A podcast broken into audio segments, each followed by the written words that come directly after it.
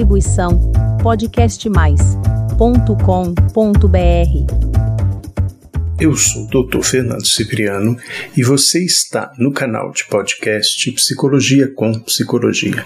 Caro ouvinte, continuamos com o interessante tema Mecanismos de Defesa.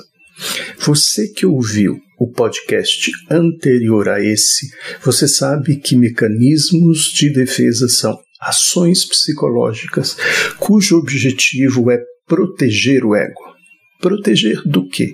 Da força instintiva do id e das inevitáveis normas sociais representadas na psique humana pelo superego. Mecanismos de defesa também têm como função adaptação e ajuste à realidade. Vamos a eles. Vamos ao interessante mecanismo denominado formação reativa do que se trata? É um mecanismo caracterizado pela adesão a um pensamento contrário àquele que foi, de alguma forma, recalcado. Na formação reativa, o pensamento recalcado se mantém como conteúdo inconsciente. As formações reativas têm a peculiaridade de se tornar uma alteração na estrutura da personalidade, colocando o sapiens sapiens em alerta, como se o perigo estivesse sempre presente e prestes a destruí-lo. Quer um bom exemplo? Uma pessoa com comportamentos homofóbicos que, na verdade, sente-se atraído por pessoas do mesmo sexo. Outro identificação. É o mecanismo baseado na assimilação de características de outros, das características dos outros, que se transforma em modelos para o indivíduo. Esse mecanismo é a base da constituição da personalidade humana. Como exemplo, podemos citar o momento em que as crianças assimilam as características dos pais, para posteriormente poderem se diferenciar. Então você tem aqui na personalidade um mecanismo de identificação, podendo posteriormente conduzir essa identificação a uma diferenciação. Esse momento é importante e tem valor cognitivo à medida que permite a construção de uma base onde a diferenciação pode ou não ocorrer. Vamos a outro, o isolamento. É um mecanismo em que um pensamento ou comportamento é isolado dos demais de forma que fica desconectado de outros pensamentos. É uma defesa bastante comum em casos da neurose obsessiva. Os exemplos desse mecanismo são diversos: rituais, fórmulas e outras ideias que buscam a cisão temporal com os demais pensamentos na tentativa de defesa contra a pulsão de se relacionar com o outro. Outro mecanismo de defesa, caro ouvinte, é a distorção. A distorção é a má interpretação do que lhe acontece para ver o que você quer ver, do jeito que você quer ver. Seu cérebro inconsciente pode buscar dados que apoiem as suas crenças e ignorar aquelas evidências que vão contra isso com o objetivo de proteger seu ego, para que você possa se perceber como certo ou bom, ao invés de ter cometido um erro. Dissociação. A dissociação envolve desconectar-se de si e de seus próprios pensamentos, sentimentos, memórias ou senso de identidade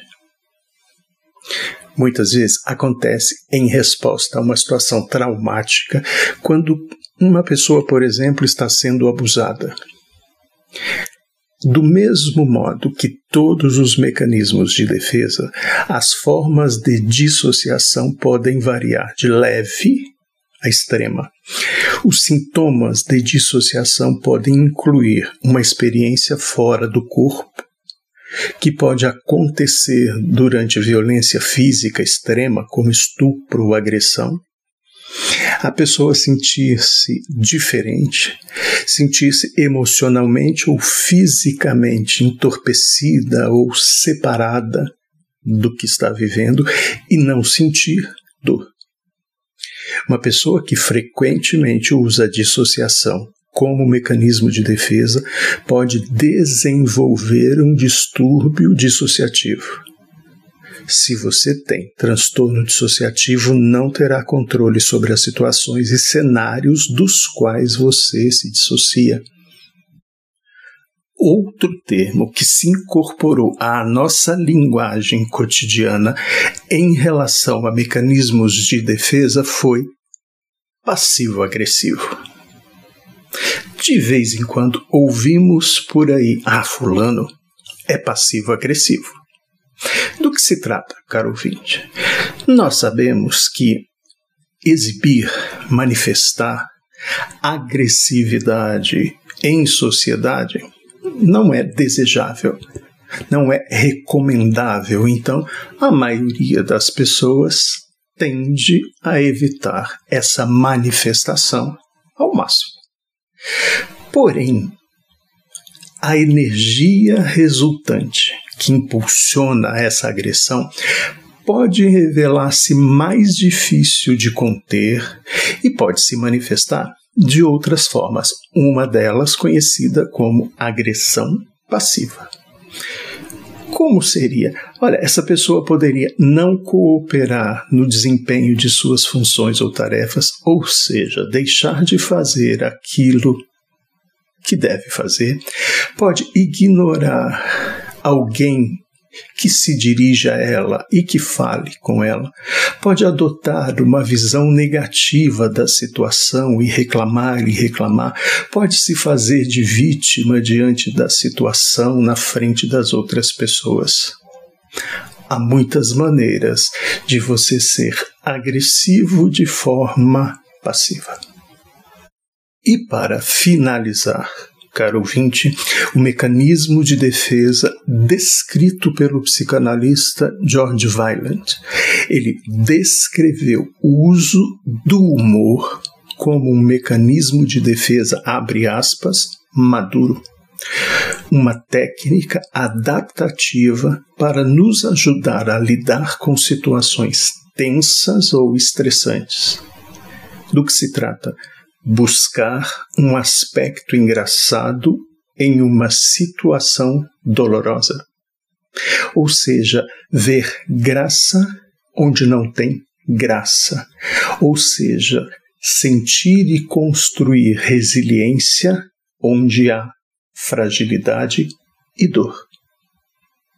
Ter bom humor, mesmo nas situações difíceis, significa é um sinal de sanidade mental.